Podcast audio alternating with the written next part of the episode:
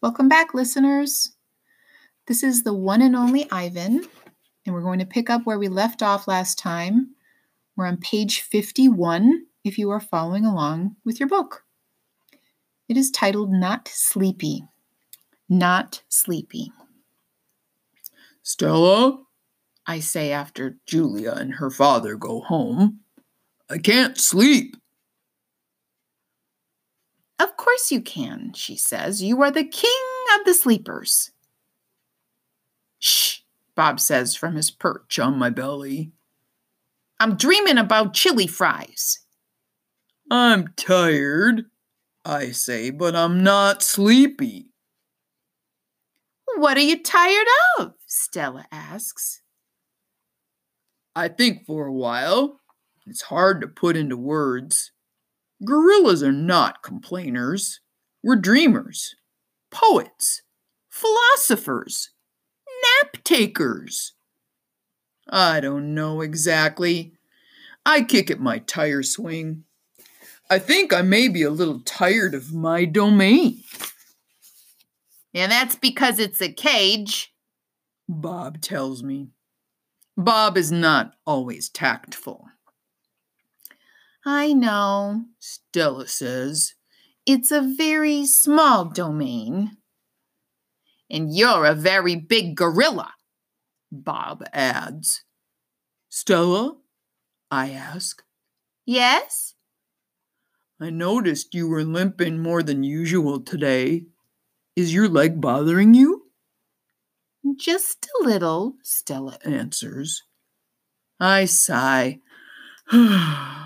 Bob resettles. His ears flick. He drools a bit, but I don't mind. I'm used to it. Try eating something, Stella says. That always makes you happy. So I eat an old brown carrot. It doesn't help. But I don't tell Stella. She needs to sleep. You could try remembering a good day, Stella suggests. That's what I do when I can't sleep.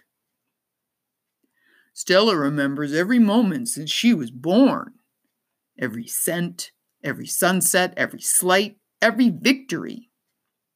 You know I can't remember much, I say. There's a difference, Stella says gently, between can't and won't remember.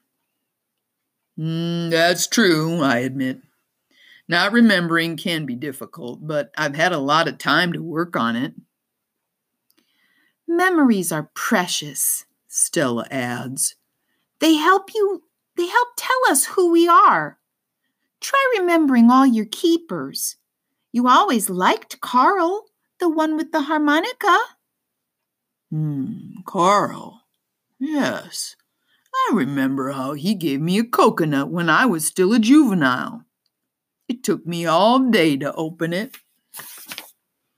I try to recall other keepers I have known, the humans who cleaned my domain and prepared my food and sometimes kept me company. There was Juan, who poured Pepsis into my waiting mouth. And there was Katrina, who used to poke me with the broom when I was sleeping. And Ellen, who sang, How much is that monkey in the window? with a sad smile while she scrubbed my water bowl. And there was Gerald, who once brought me a box of fat, sweet strawberries. Gerald was my favorite keeper. I haven't had a real keeper in a long time. Max says he doesn't have the money to pay for an ape babysitter. These days, George cleans my cage and Mac is the one who feeds me. When I think about all the people who have taken care of me, mostly it's Mac I recall day in and day out, year after year after year. Mac who bought me and raised me and says I'm no longer cute. Mm, as if a silverback could ever be cute. Moonlight falls on the frozen carousel, on the silent popcorn stand, and on the stall of leather belts that smell like long gone cows. The heavy work of Stella's breathing sounds like the wind in trees, and I wait for sleep to find me. The beetle. Mac gives me a new black crayon and a fresh pile of paper. It's time to work again. I smell the crayon, roll it in my hands, and press the sharp point against my palm. There's nothing I love more than a new crayon. I search my domain for something to draw. Hmm, what is black? An old banana peel would work, but I've eaten them all. Not tag is brown. My little pool is blue. The yogurt raisin I'm saving for this afternoon is white, at least on the outside. Something moves in the corner.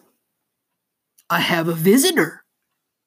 A shiny beetle has stopped by.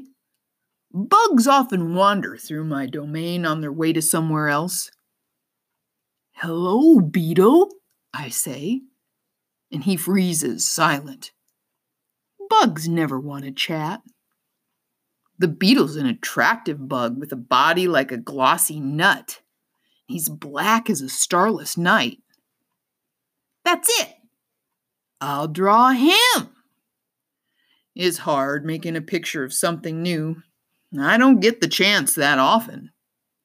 But I try. I look at the beetle who's being kind enough not to move, and then back at my paper.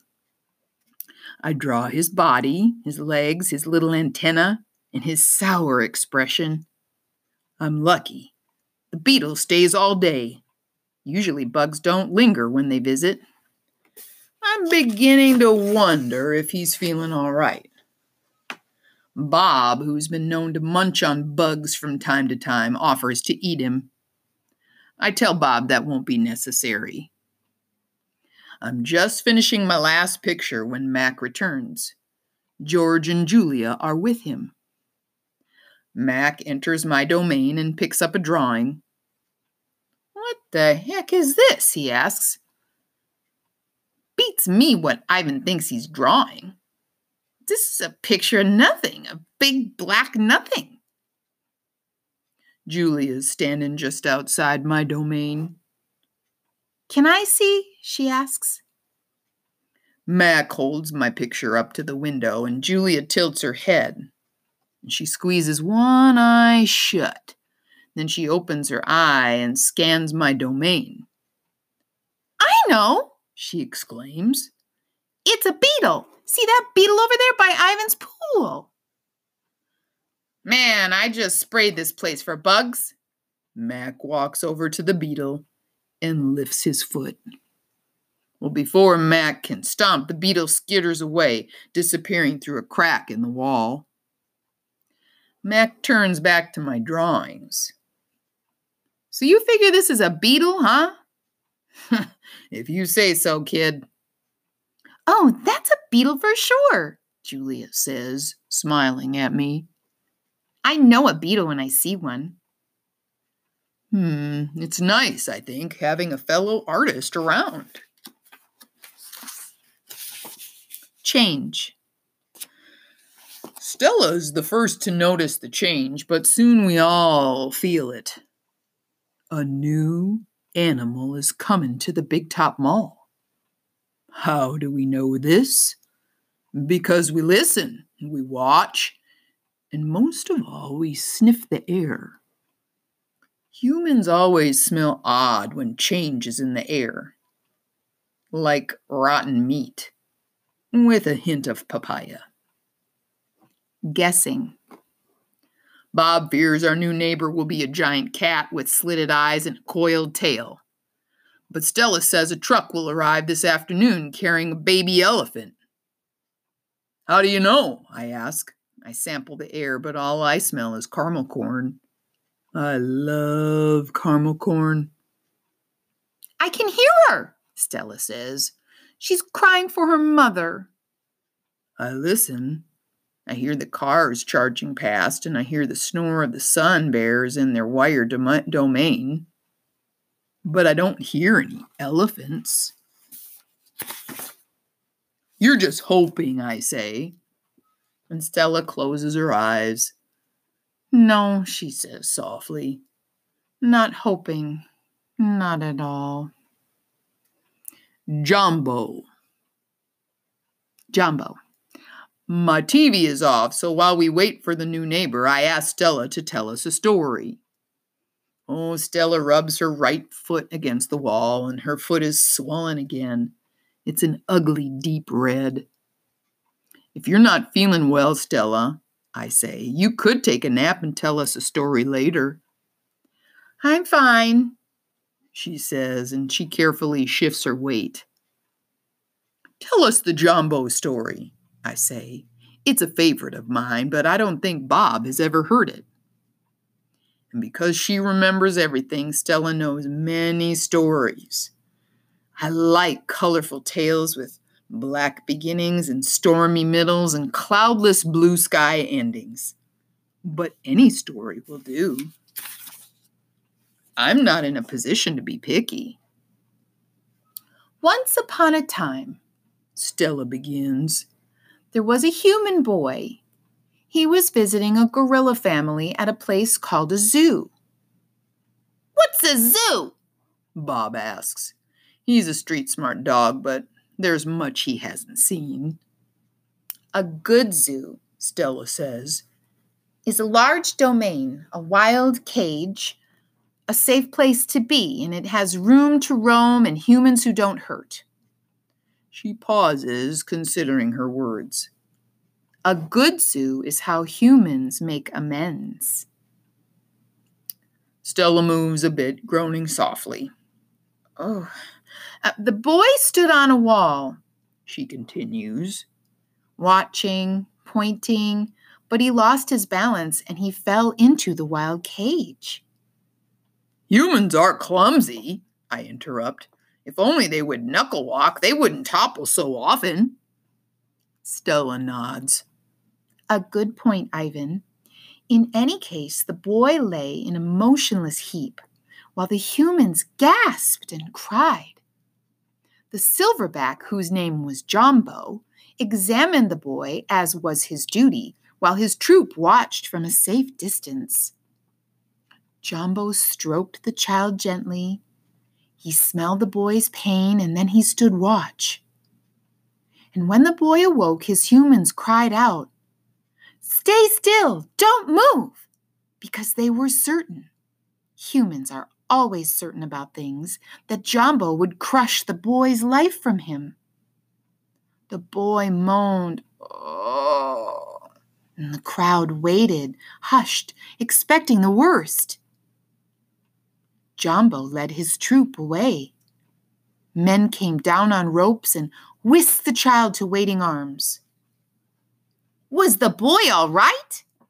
Bob asks. He wasn't hurt, Stella says, although I wouldn't be surprised if his parents hugged him many times that night in between their scoldings.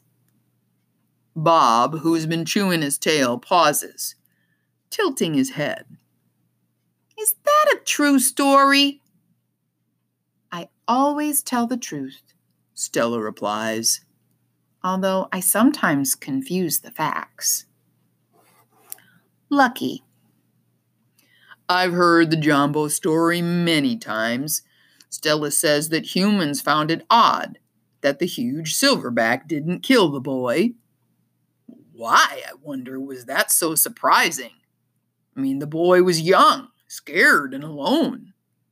He was, after all, just another great ape. Bob nudges me with his cold nose. Ivan, he says, why aren't you and Stella in the zoo? I look at Stella, and she looks at me. She smiles sadly with her eyes, just a little, the way only elephants can do. Just lucky, I guess, she says. Arrival. The new neighbor arrives after the four o'clock show. And when the truck comes lumbering toward the parking lot, Bob scampers over to inform us. Bob always knows what's happening. He's he's a useful friend to have, especially when you can't leave your domain. With a groan, Mac lifts the sliding metal door near the food court, the place where deliveries are made. A big white truck is backing up to the door, belching smoke. And when the driver opens the truck, I know that Stella is right. A baby elephant is inside. I see her trunk poking out from the blackness. I'm glad for Stella, but when I glance at her, I see she is not glad at all.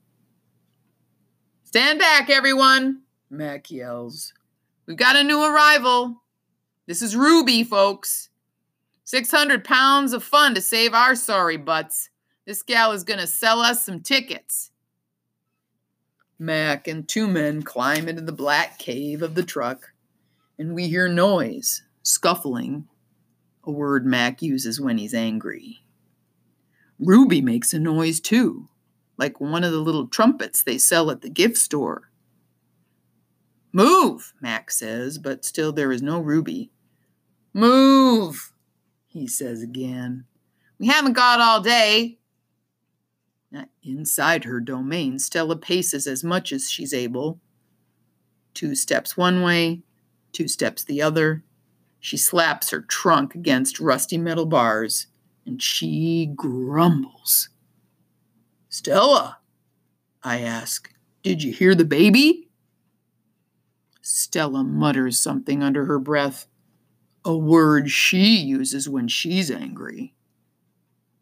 Relax, Stella, I say. It'll be okay. Ivan, Stella says, it will never, ever be okay. And I know enough to stop talking. Stella helps. Oh, the men are still yelling. Some of the yelling is at each other, but most of it is at Ruby. We hear scrambling, pounding, shifting. The side of the truck shudders. I'm starting to like this elephant, Bob whispers. I'm getting the big one, Mac says. Maybe she can coax the stupid brat out of the truck. So Mac opens Stella's door. Come on, girl, he urges. He unties the rope attached to the floor bolt. Stella pushes past Mac, nearly knocking him over. She rushes as best she can, limping heavily, toward the open back door of the truck. And she catches her swollen foot on the edge of the ramp and winces. Blood trickles down. Halfway up the ramp, she pauses. The noise in the truck stops and Ruby falls silent. Slowly, Stella makes her way up the rest of the ramp, and it groans under her weight, and I can tell how much she is hurting by the awkward way she moves. At the top of the incline, she stops. She pokes her trunk into the emptiness, and we wait. The trunk, the tiny gray trunk appears again and shyly it reaches out, tasting the air. Stella curls her own trunk around the babies, and they make soft, rumbling sounds. We wait some more, and a hush falls over the entire Big Top Mall. Thud, thud, step, step, pause, step, step, pause. And there she is, so small she can fit underneath Stella with room to spare. Her skin sags, and she sways unsteadily as she makes her way down the ramp. Not the greatest specimen, Mac says, but I got her cheap from this bankrupt circus out west. They had her shipped over from Africa. Only had her a month before they went bust. He gestures toward Ruby. Thing is, people love babies baby elephants, baby gorillas. Heck, give me a baby alligator and I could make a killing. Stella rushes Ruby toward her domain. Mac and the two men follow. At Stella's door, Ruby hesitates. Mac gives Ruby a shove, but she doesn't budge. Doggone it, get a clue, Ruby, he mutters, but Ruby isn't moving, and neither is Stella. Mac grabs a broom. He raises it, and instantly Stella steps in front of Ruby to shield her. Get in the cage, both of you! Mac shouts. Stella stares at Mac, considering. Gently but firmly using her trunk, she nudges Ruby into her domain. And only then does Stella enter. Mac slams the door shut with a clang. And I see two trunks entwined. And I hear Stella whimpering.